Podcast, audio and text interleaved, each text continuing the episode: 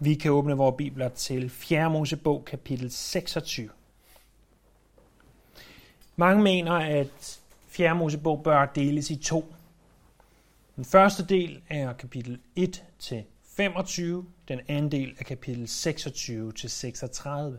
På den måde inddeler man bogen efter de to mønstringer eller mandtal, som er i den, nemlig et i kapitel 1 og et mandtal eller mønstring i kapitel 2.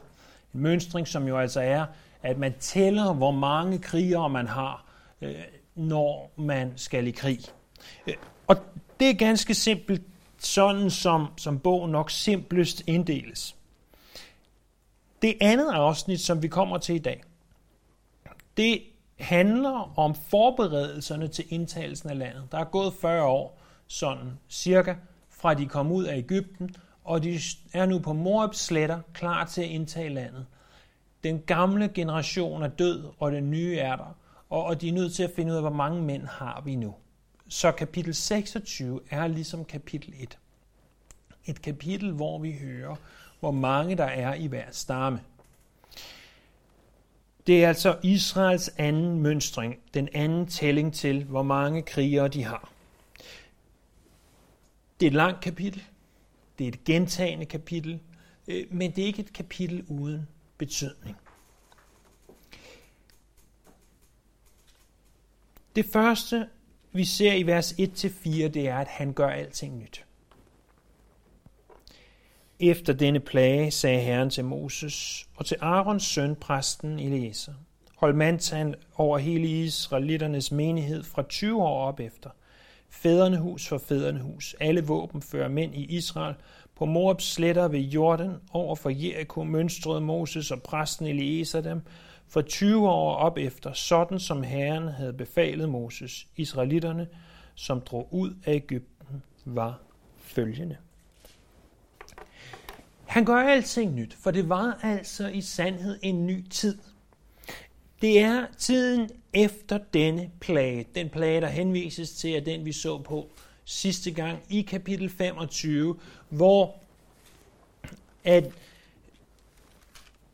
israelitterne øh, frafaldt herren, eller nogle af israelitterne frafaldt herren i Shittim, i forbindelse med, at Biliam øh, havde forsøgt at forbande dem i kapitel 22, 23 og 24, men ikke var lykkedes, så havde han sagt til midjanitterne, at hvis I bare sender jeres kvinder ind, så kan de forføre israelitterne. Og det gjorde de, og det gjorde, at der var en plage, der brød ud, som slog 24.000 af dem ihjel.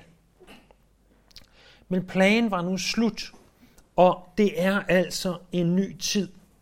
Det her var også den sidste plage, som Israel kom til at opleve i ørkenen. Øh, og, og der er altså hele den her fornemmelse, at der er ved at ske noget nyt. Det er ikke bare en ny tid, der er også en ny ypperste præst. Der står som så mange gange før, at Herren taler til Moses. Men så står der noget nyt. Og til Arons søn, præsten Eliezer. Normalt står der, at Herren talte til Moses, eller Herren talte til Moses og Aaron, men her er det til Aarons søn Eliezer. Det er den øh, præst, som vi så indsat tilbage i kapitel 20, efter at Aaron dør. Det er altså Aarons øh, tredje søn Eliezer. Det er altså en ny ypperste præst. Det er også en ny optælling. De får at vide, at de skal holde mandtal eller mønstring over folket, over hele israeliternes menighed. Det er som sagt det, vi også så tilbage i kapitel 1. Det er også derfor, at bogen øh, på engelsk kaldes The Book of Numbers, fordi at der er de her mange tal i. Øh, og det, det giver jo øh, god mening, at, øh, at man kan kalde bogen det, fordi man husker, at det er der, de bliver talt. Men som vi har set i de seneste 25 eller i hvert fald 24 kapitler, så er det jo faktisk ikke tal, der er flest af. Der er faktisk rigtig meget historiefortælling i 4. Mosebog. Fra nu af vil vi øh, have både lidt historiefortælling, men også øh, vil der igen, som vi kender det fra i særdeleshed, både fra 2., 3. og 5. Mosebog, være nogle love og retsregler for, hvordan de skal opføre sig i landet. Men det er altså kapitel 1 og kapitel 26, der er med til at give navn øh, til den engelske titel på bogen, nemlig The Book of Numbers.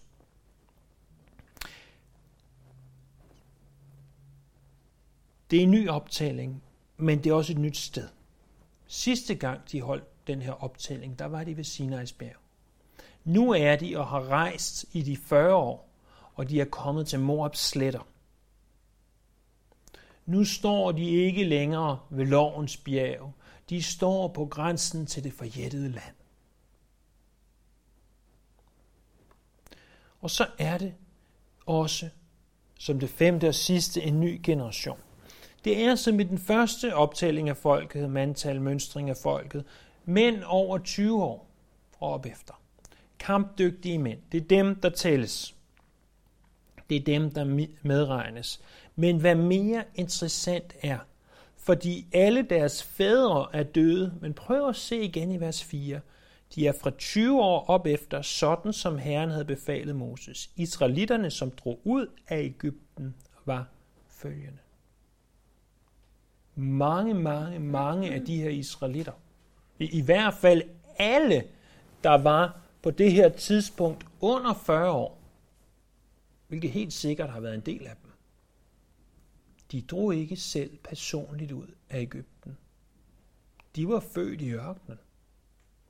Alligevel så er det som om deres fædres øh, afgudstyrkende, syndige generation, de bliver sprunget over.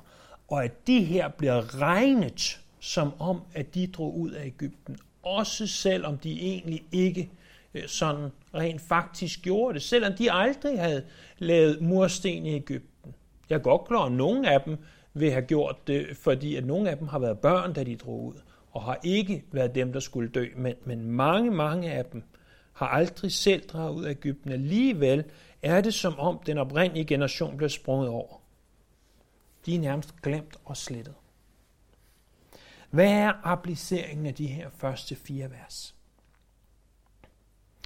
Det, som Israel var fysisk, det er også det, der sker i vores åndelige liv. Det er ikke en en-til-en sammenligning, det her. Det er ikke sådan, at du kan sige, alt, hvad de oplevede, det oplever du i dit åndelige liv. Og det er ikke sådan, at vi kan drage nøjagtige paralleller, men alligevel er der paralleller. Fordi du var også i slaveri. Du var i satans slaveri og i hans varetægt engang. Du var i dit kødsvaretægt, du var i dit kødsslaveri, men du er blevet sat fri. Paulus udtrykker det i Galaterne kapitel 2, vers 20. Jeg er korsfæstet med Kristus. Det er ikke længere mig, der lever, men Kristus, der lever i mig. Og det liv, jeg nu lever i ånden, kødet, hvor om du vil, det lever jeg i kraft af Guds ånd. Det liv, jeg lever nu, det lever jeg i kraft af Guds ånd. Jeg er her stadigvæk, men jeg lever det i kraft af Guds ånd. Det gamle jeg er dødt. Det gamle jeg er korsfæstet. Det er det, som Romerbrevet kapitel 6 handler om. Det gamle jeg er dødt. Det gamle jeg er korsfæstet. Det er dødt med ham i dåben og opstået igen. Men det er det, som Jesus taler om i åbenbaringen om den nye himmel, når han siger, jeg gør alting nyt. Dit syndige lame, dit liv fra før du var i Kristus, dit egyptiske jeg, om du vil, det du blev født ind i den her verden med, det lame, som var underlagt den originale synd, som Adam begik i haven. Det leme ønsker han at tage og forvandle og gøre det til det, som han ønsker, det skal være. Det, som han havde tænkt fra begyndelsen. Og det er den rejse, som du og jeg, vi er på. Og allerede den dag, hvor du blev født på ny, der skete der en vidunderlig forvandling i din ånd. Du blev vækket, du blev ny. Vores fysiske læmer er der stadigvæk, men de skal også forvandles en dag, så vi kan få skikkelse af hans herliggjorte læme. alt det, som måtte stadig plage dig, alt det, du stadig måtte spekulere over og kæmpe med, alt det vil der blive rettet op på en dag, når vi er i herlighed. Men vores ånd, den er allerede rettet op på, og det er vidunderligt. Det er vidunderligt. Så fra vers 5 og helt ned til vers 51, der ser vi, at stammerne mønstres for anden gang. Indledningsvis. Jeg vil godt sige et par generelle ting, for ikke at gentage mig selv alt for meget. Det er, at hver af de 12 stammer nævnes. Og øh, under de fleste af dem, der har du faren, det kunne være Ruben, og Ruben, han får nogle sønner, og de her sønner, de bliver til nogle øh, delstammer, kan vi sige, eller klaner. Og, og de nævnes, de her sønner, for eksempel, det kunne være Rubens sønner, så har de et navn, og så sætter man itterne bagefter, og så er det det, klanen kommer til at hedde. Og, og det, det vil der være. Vi kan også, når vi begynder at se på tallene, se, at de fleste af dem, øh, når de bliver optalt, bliver afrundet til nærmeste 100 jeg tvivler meget, meget stærkt på, at, øh, at der ikke er nogen af dem, der har haft 2, 3 eller 13 eller 17 i sig. Så øh, der er nogle få, øh, for eksempel Ruben har 730 til sidst. Øh, men det skulle næsten være mærkeligt, om der ikke var en af dem, der havde et, øh, et ulige tal øh, i stammen. Øh, så det er helt klart, øh, at jeg er overbevist om øh, afrundede tal, og det er jo helt fair nok med de midler, som man havde tilgængeligt derude i ørkenen til at holde styr på og optælle, og ingen nem idé eller noget som helst andet øh, utroligt til at holde styr på folk.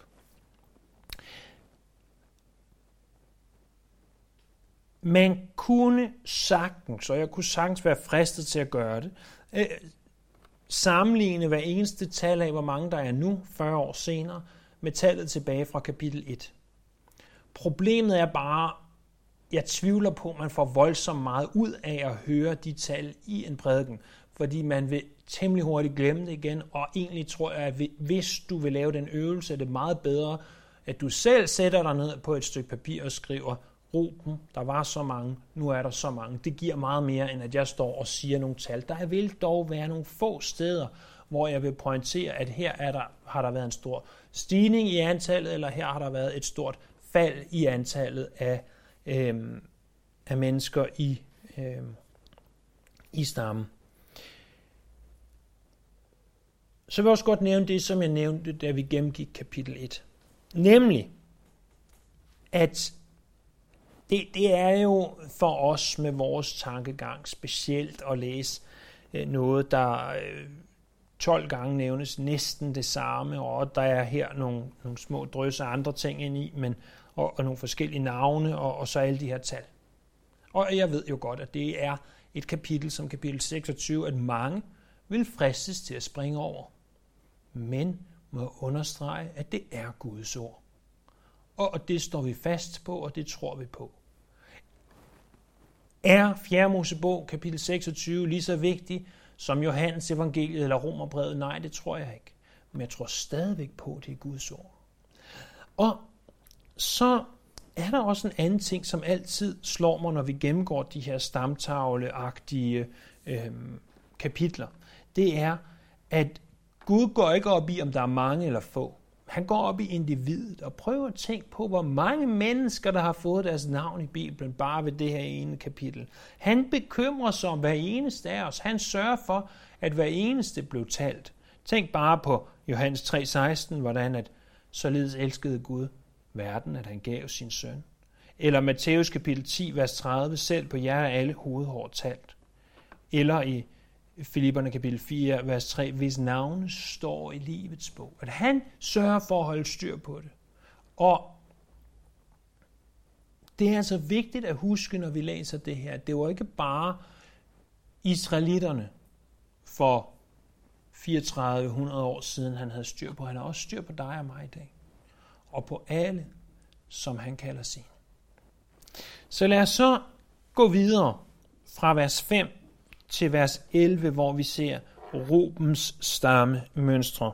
Her står der, at Ruben var Israels første fødte, Rubens efterkommere Enoch, Enokitternes slægt, fra Palo stammer Paloiternes slægt, fra Heshron stammer Hesronitternes slægt, fra Karmi stammer Karmitternes slægt. Det var Rubenitternes slægter, og de mønstrede af dem var 43.730. Eliab var søn af Palo, Eliabs sønner var Nemuel, Datan og Abiram. Det var den Datan og den Abiram, der var højt anset i menigheden, men som gjorde oprør mod Moses og Aaron sammen med Kors flok, dengang de indlod sig i strid med Herren, og jorden åbnede sit gab og slugte dem til lige med Kora, og flokken døde. Da ilden fortærede de 250 mand, blev de en advarsel, men Kors sønner døde ikke. Så Rubens stamme er der altså i alt 43.730 af. Ruben var den første fødte af Jakobs sønner, men får frataget den ret, og alligevel så nævnes han først, selvom man er blevet frataget første fødselsretten. Der nævnes, at der er fire klaner, der stammer fra ham, men hvad er specielt vigtigt er, det er Eliab, som var søn af Palo. Fordi her i vers 8-11, der ser vi, at fra øh, Palo og siden Eliab, der kommer Datan og Abiram. Og Datan og Abiram, det var de, som var medløbere sammen med Kora tilbage i kapitel 16, dengang de gjorde oprør. Det er interessant, at Bibelen endnu en gang nævner det her. Fordi det er jo reelt ikke mere end 10 kapitler siden, at vi har læst om det. Men det har været vigtigt for Gud, for Moses at nedskrive det igen, for at de må kunne stå som en advarsel for os. Og 4. Mosebog er jo netop det, læser vi i 1. Korintherbrev kapitel 10, en advarslernes bog. En advarslernes bog. Men måske det, jeg hæfter mig ved, mest ved her, det var øh, der i, øh, i midten af vers 9. Datan og Abiram, der var højt ansete i menigheden. Tænk over det et øjeblik. Det var to mænd, der var højt anset i menigheden, som var skyld i, øh, at de andre døde, og var med til at være medskyldige i de andre døde. Det var dem, som gjorde oprør. Og må det være den advarsel til os, at blandt de, der er højt ansete, må der være en ikke bare vis, men stor portion af ydmyghed. Var det ikke det eksempel, Jesus han gav os? Han, som ikke regnede det for råve at være lige med Gud, tog en tjenerskikkelse på i Filipperne kapitel 2. Tog en tjenerskikkelse på. Og prøv at høre, du er aldrig mere som Jesus, end når du tjener andre. Når du viser ydmyghed. Og du er aldrig mere som Satan, end når du er hårdmodig og tror, at du er for god til selv de simpleste opgaver. De var højt anset, men det var ikke nok. Så kommer vi i vers 12-14 til Simeons stamme. Simeons efterkommere slægt for slægt fra Nemuel stammer Nemolitternes slægt, fra Jamin stammer Jaminitternes slægt, fra Jakin stammer Jakinitternes slægt, fra Seer stammer Seriternes slægt, fra Saul stammer Saulitternes slægt, og fra Simonitternes slægter er der i alt 22.200. Der er altså her i Simeons stamme fem klaner, der nævnes. De fem klaner til sammen udgør 22.200. Det er interessant. Ganske interessant i virkeligheden. For 38 år tidligere, der var der næsten 60.000 simeonitter. Så de er altså øh, røget ned på cirka en tredjedel af, hvad de var. Vi kan ikke være dogmatiske om, hvorfor det er sket, og være sikre på, hvad der er sket, men vi har en relativt god idé, når vi har læst kapitel 25. For hvem var det, der gik enten forbi tabernaklet, måske endda ind i tabernaklet med den midianitiske kvinde? Det var ingen mindre end fremstående Simeonit. Og det har muligvis været øh, 24.000 simeonitter, eller hovedsageligt øh, dem fra Simeons stamme, som døde i plagen. Vi kan ikke vide det, men der er en vis sandsynlighed for det. Så kommer vi i vers 15 til Gads efterkommere. Slægt for slægt Fra Sefon stammer Sefonitternes slægt, fra Hagi stammer Hagiternes slægt, fra Shuni stammer Shunitternes slægt, fra Osni stammer Osniternes slægt, fra Eri stammer Iternes slægt, fra Arot stammer Aroditernes slægt, fra Aeli stammer Aeliternes slægt, fra Gaditternes slægt, og de mønstrede dem af 40.500. Så for Gad nævnes syv klaner. I forbindelse med Gad vil jeg nævne en anden ting.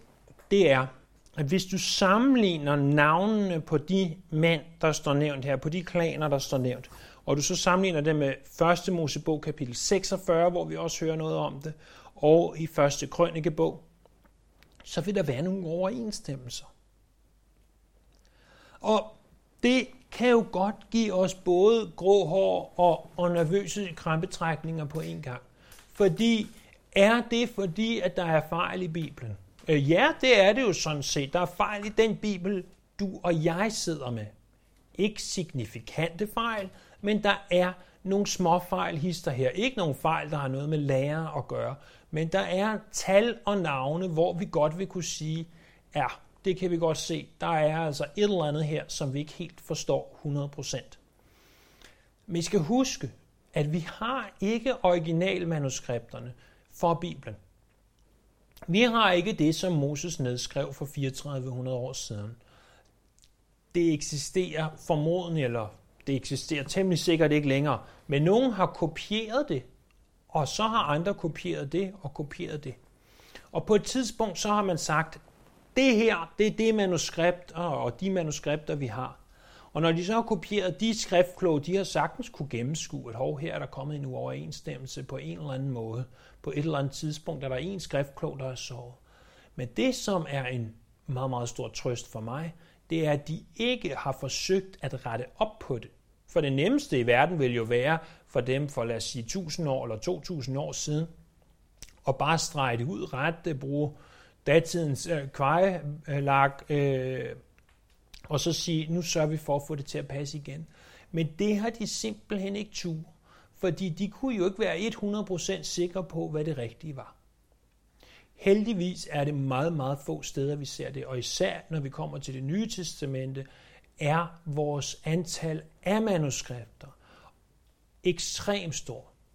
Ekstremt højt. Og fordi man kan sammenligne med, hvad den ene har og hvad den anden har, så kan vi med temmelig stor sandsynlighed komme tilbage til øh, noget, der er 99,9% øh, sikkert tæt på originalteksten. Men der vil især, når det kommer til navne og tal, kunne være mindre uoverensstemmelser i Bibelen. Det synes jeg er vigtigt at vide, for når kritikerne kommer og siger, at der er fejl i Bibelen, så behøver vi ikke skamme os og sige, nej, der er ingenting, der overhovedet vil kunne stille spørgsmålstegn ved. Og det er der altså, især når du sidder med den danske oversættelse, eller den engelske, eller hvad det nu er. Og, og det er ikke det, vi mener, når vi siger, at Bibelen er fejlfri. Vi siger, at Bibelen er fejlfri i dens originale manuskripter, og dem har vi ikke. Men selv i dem, vi har, er graden af akkuratesse ekstrem høj for et skrift, der er 3400 år gammel. Det var Gad. I vers 19-22 kommer vi til Judas stamme. Det begynder sådan her. At Er og Onan var sønner af Juda. Men Er og Onan døde i Kanaan. Judans efterkommer slægt for slægt, fra Shela stammer Shelaidernes slægt, fra Perez stammer Peresitternes slægt, fra Seas stammer Seiternes slægt, Perez efterkommer var, fra Heshron stammer Heshroniternes slægt, fra Hamul stammer Hamuliternes slægt. Det var Judas slægter, de mønstrede af dem var 76.500. Der var altså 76.500 i Judas stamme, hvilket gør det til den største af stammerne. Judas fik fem sønner. To af dem døde, Er og Onan. Det kan du læse om i 1. Mosebog kapitel 38. Og der var det jo sådan, at de døde ved at være gift med den samme hustru, nemlig Tamar. Fordi at de udførte svogerpligten. Så da Judas så, at hende her Tamar, hun var altså giftig for de her mænd, tænkte han, så nægtede han hende sin tredje søn, og øh, det gjorde, at Tamar hun blev rimelig bitter, fordi så tænkte hun, så får jeg aldrig nogen børn, så hun klædte sig ud som en skøge. Og Juda, han mente åbenbart, at han skulle gøre brug af en skøge. Og øh, han går ind til den her skøge og får gjort sin egen øh, svigerdatter gravid, og hun føder to sønner, nemlig Peres og Serah, som, øh, som er ganske signifikante, især Peres. Fordi igennem Peres blev senere David og dermed senere Jesus Kristus, vor Herre, født. Hver gang jeg tænker og læser den her historie, så kan jeg ikke lade være med at tænke på Matthæus kapitel 1, vers 3. Der nævnes Tamer og hende her skøen, øh, eller klædt ud som skøen, øh, som snød sin svigerfar, fik et barn med sin svigerfar, og, og igennem den slægt kom Jesus. Når man tænker på, hvor relativt få kvinder, der nævnes i Bibelen, og der i særdeleshed nævnes i stamtavler, hvorfor i alverden skal Tamar nævnes? Hvorfor i alverden er hun så vigtig? Andet end at vi må forstå, hvilken ydmyghed og, og hvilken plads og hvor meget Jesus han var menneske, og hvor meget han, hvor ydmyg han var, da han kom til os.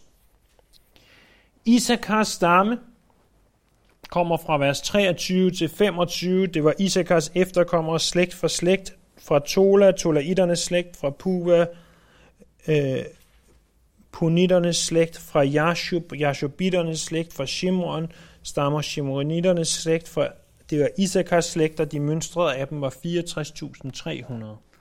Og så Sebulons stamme, slægt for slægt, det var 26. Serat stammer Seraditternes slægt, fra Elon stammer Elonitternes slægt, fra Jak Leel stammer Jakleetternes slægt fra Sebulonitternes slægter, de mønstrede af dem 60.500.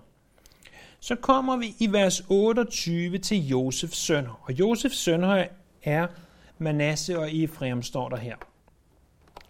Måske husker du, at Josef han fik en, et dobbelt arvelod, og således at hans to sønner øh, øh erstattede hans stamme, øh, eller hans, hans plads og blev til to stammer. De to stammer nævnes som ofte som Ephraim og Manasse, Manasse værende den ældre og Ephraim den yngre. Men her er det omvendt, der nævnes Manasse først. Måske fordi de er blevet til en ganske stor stamme. Prøv at høre her, hvordan det står til med de to af Josefs sønner, som er to af stammerne. Manasse og Ephraim, slægt for slægt, Manasses efterkommere fra Makir stammer Makaritternes slægt. Makir havde fået søn Gilead fra Gilead stammer Gileaditternes slægt. Dette er Gileads efterkommere, Itzar, Itzaritternes slægt, fra Helak stammer Helakitternes slægt, Ashriel, Ashrielitternes slægt, Sikem, Sikemitternes slægt, Shemida, Shemaditternes slægt, Hefer, Heferitternes slægt, Hefers søn, Selufkat havde ingen sønner, men kun døtre. Selufkats døtre hed Makla, Noah, Hokli, Milka og Tirsa. Det var Manasses slægter. De mønstre af dem var 52.700. Det er Efrems efterkommere slægt for slægt. Fra Shutela stammer Shulatiternes slægt, fra Bekar stammer Bekaritternes slægt, fra Tehan stammer Tehanitternes slægt. Dette er Shutelas efterkommere, fra Eran stammer Janitternes slægt. Det er Efraims slægter, de mønstrede af dem var 32.500. Det var Josefs efterkommere slægt for slægt. Et par ting. Det er, at Manasses stamme, den er rådet op på 52.700. Det er en stigning på mere end 20.000 mand.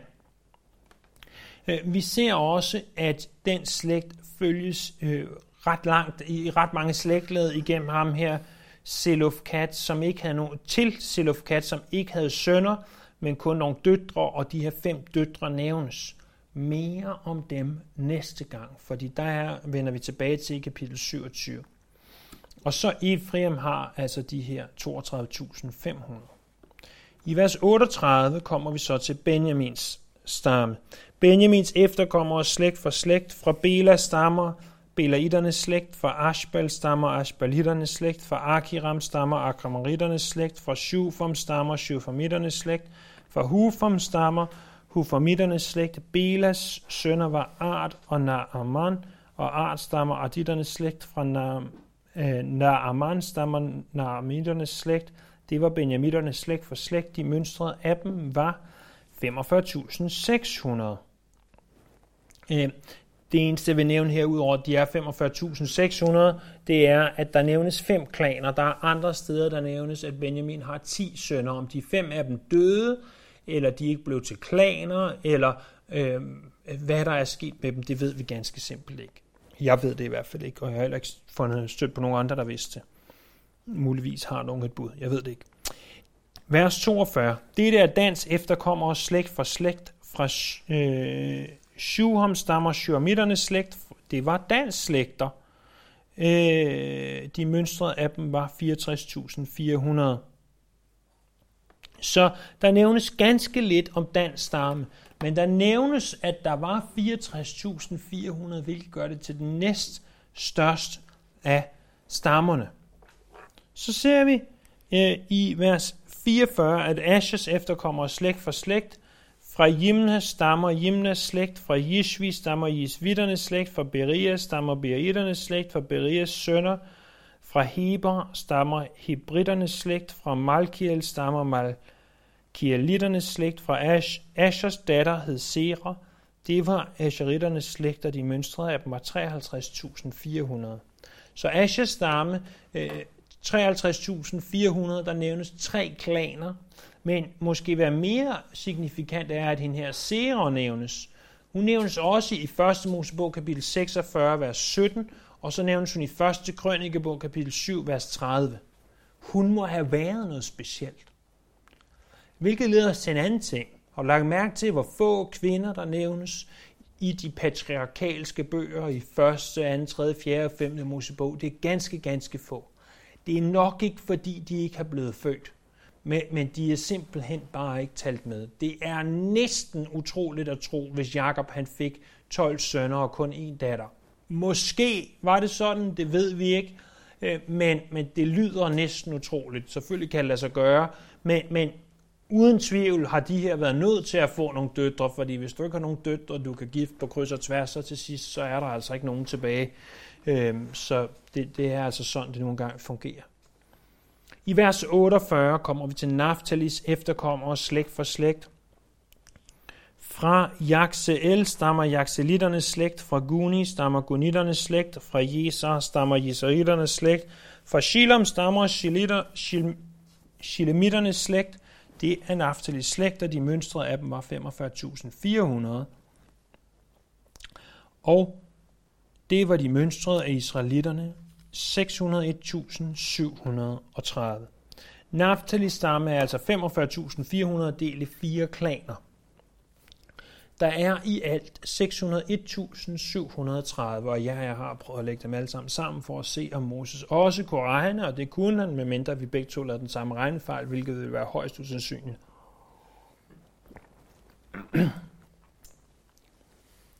38 år tidligere var der 603.500. Det er næsten nøjagtigt det samme. Men det er jo altså nye mænd, dem her. Der er ikke nogen af de her 601.730, måske på nær to af dem, som er de samme som de 603.500. De 603.500, de var døde. Så var der kommet 601.730 nye. Det kan man selvfølgelig tage på to måder. En, jeg har hørt, han sagde, det var for at vise dem, at de skulle stole på Gud, og de var ikke blevet flere ude i ørkenen. Jeg køber den ikke helt. For man, man må sige, under de omstændigheder, de var, at hele slægten skulle udryddes, vandring i ørkenen 40 år, masse plager med kun spise manna og vakler, vand af klippen osv., at de bare har kunne opretholde slægtens størrelse, synes jeg, og tænker jeg, er et bevis på Guds godhed for dem i ørkenen. Der var nød, der var sult, der var straf, og de var der stadig. Tag det som du vil. De forblev i hvert fald samme størrelse, samme herstyrke, som da de drog ud af Ægypten. Og det har åbenbart været den størrelse her, som Gud har tænkt, der skulle til for at tage Kanaans land. Øh, jeg tror på, at havde de haft troen til det den første generation, så kunne de have gået ind i Kanaans land og taget det. Men der havde de altså åbenbart behov for at være godt 600.000, og det havde de stadigvæk. Kampen var den samme. Behovet for antallet af krigere var det samme. Det var blot en ny slægt. I vers 52 til 56, der ser vi årsagen, eller årsagerne, skal vi måske snarere sige, til at de skulle mønstres. Prøv at se med mig i vers 52. Herren talte til Moses og sagde, til dem skal landet fordeles som aflod med opregning af navnene på dem. En stor stamme skal du give et stort aflod, og en lille skal du give et lille aflod. En hver skal have sin aflod efter tallet af sine mønstre, men landet skal fordeles ved lodkastning. De skal have aflod efter navnene på deres fædrenes stammer. Efter lodkastningens udfald skal deres arvelodder fordeles mellem store og små. Der er to årsager til, at de skulle tælles. Den ene var, så de vidste, om de havde mænd nok til at gå i krig. Den anden, og i det her tilfælde nok den vigtigste, var, at nu ved de, hvor stort et landområde de hver især måtte få. Så øh, når vi tager Simeons stamme, øh, så var der 22.200 og hvis vi tager Benjamins stamme, der var 45.600, altså cirka øh, dobbelt så meget. Det vil sige, at Benjamin måtte få cirka dobbelt så meget land, som Simeon måtte. Og, og hvis du tager øh, Judas stamme, jamen så var der 76.500, det vil sige, at han måtte få mere, eller hans efterkommere måtte få øh, mere end tre, øh, 3,5 gang mere end Simeon måtte, og næsten dobbelt så meget som for eksempel Benjamin, øh, eller mere end dobbelt så meget som øh, for eksempel Ephraim måtte. Så altså størrelsen på landet område, landområde i Kanaans land, ville blive afgjort af, hvor mange mennesker de var. Derimod var det lodkastning, der afgjorde, hvor i landet det var, om det var nord, syd, øst eller vest. Så størrelsen var givet på forhånd, men den størrelse kunne rykke sig rundt ved lodkasten. Hvordan det kom til at foregå, det ved vi ikke præcis. Om det var den her Urim og Tumim, så var øh, en måde, de trak lod på, måske en sort og en hvid sten, øh, næsten ligesom hvis man slår plat eller krone, det ved jeg ikke. Men, og, og, eller, eller de gjorde noget andet. Men hvad jeg synes er mest vigtigt her, det er ikke, at, at vi skal diskutere, om lodtrækning er okay, i forbindelse med at finde Guds vilje og begynde at diskutere det, vi ser i apostlenes gerninger med at finde øh, Judas efterfølger. Det er snarere det, at de ønskede Guds vilje for, hvor i landet det skulle være. Den bestemte måde, hvorpå det afgøres, det kan man selvfølgelig diskutere, om det var øh, i det her tilfælde, tror jeg, det var det rigtige. Men de ønskede, og de søgte Herrens vilje. Og lad mig spørge dig og mig, Søger vi Herrens vilje? Ønsker vi Herrens vilje for vores liv? Eller har vi så travlt med at leve i overhalingsbanen? Og med alt det, vi gerne vil, at vi glemmer at spørge Herren til råds? Jeg ved for mit eget liv, at når jeg glemmer at spørge Herren til råds, så er det, at jeg prøver på at presse tingene igennem, og så lykkes det ikke. Eller hvis det lykkes, så bliver det til et slags biluheld. Lad os komme tilbage til, som israelitterne gjorde, og sige, vi vil have det landområde på det rigtige sted. De brugte deres hoveder og sagde, hvis du er en stor stamme, så må du have et stort landområde. Men hvor det skal være, det må Gud bestemme. Det er altså en god måde at tænke på. Det kan være rigtig svært at føre ud praksis, men, men det er om ikke andet så at have den indstilling i dit liv. Vi ser, at den her fordeling af landet bliver effektueret i Josua-bogen. Vi ser også, at det kaldes for et arvelod, øh, fordi at landet ville netop være deres arv. Vi kommer så i vers 57 til, at levitterne, de mønstres. Der står i vers 57, dette er de mønstrede af levitternes slægt for slægt. Fra Gershon stammer Gershonitternes slægt. Fra Kehat stammer Kehatitternes slægt. Fra Merari stammer Meritternes slægt. Dette er Levis slægter. Libnitternes slægt, Hebronitternes slægt, fra Maglitternes slægt, Mushnitternes slægt, Koritternes slægt. Keat havde fået sønnen Amram, og Amrams kone hed Jokebed. Hun var datter af Levi, som havde fået hende i Ægypten, og hun havde født øh, Amrams sønnerne Aaron og Moses, og deres søster Miriam. Aaron havde fået sønnerne Nadab og Abihu, Eliezer og Itamar. Nadab og Abihu døde, fordi de frembar uheldig ild fra Herrens ansigt. De mønstrede dem var 23.000. Alle er mandkøn fra en måned og op efter. De blev ikke mønstret sammen med de øvrige israelitter, for de fik ikke arvelod sammen med israelitterne. Så nu ser vi, at israelitterne tælles. 38 år tidligere havde der været 22.000. Der var nogle tusind mere. Vi ser også, at de tælles ikke fra 20 år op efter, for de skulle ikke i krig. De tælles fra en måned op efter. Øhm, og, og det betyder også, at Levis stamme var altså den suveræn mindste. Øh, fordi selvom øh, Simeon på papiret var mindre, så var det jo kun det var jo mænd fra 20 år op efter. Så hele øh, det spand, der var af børn fra en måned til 19 år og 11 måneder, eller hvordan de nu regnede det, øh, de er ikke talt med i Simeon, og der må altså alt andet lige have været en rimelig stor portion, tænker jeg, af, af børn, øh, der har været med der. Så øh, der har i hvert fald helt sikkert været mere end 800 simeonitiske børn i det aldersgruppe, så, så Levis stamme må være den mindste. Når vi læser det her, så nævnes øh, Moses og, og dermed også Aaron og Miriams slægt tilbage til Levi og, og øh, tilbage i, igennem øh, Amron. Men det kan godt se lidt ud som om, at, at Moses er, øh, at Levi er, er Moses oldefar i det her, men, men det er altså ikke tilfældet. Der er generationer ind imellem, som ikke nævnes her. Vi har igen et eksempel i vers 60 på, at to sønner, de udpeges og nævnes ved navns nævnelse, Nadab og Abihu, som frembar den uheldige ild, vi læser om i 3. Mosebog kapitel 10. De er de advarende eksempler. Det er netop det, 4. Mosebog er. En bog med advarende eksempler. Vi skal lære ikke at begå de samme fejl. Vi mindes om et advarende eksempel om Nadab og Abihu.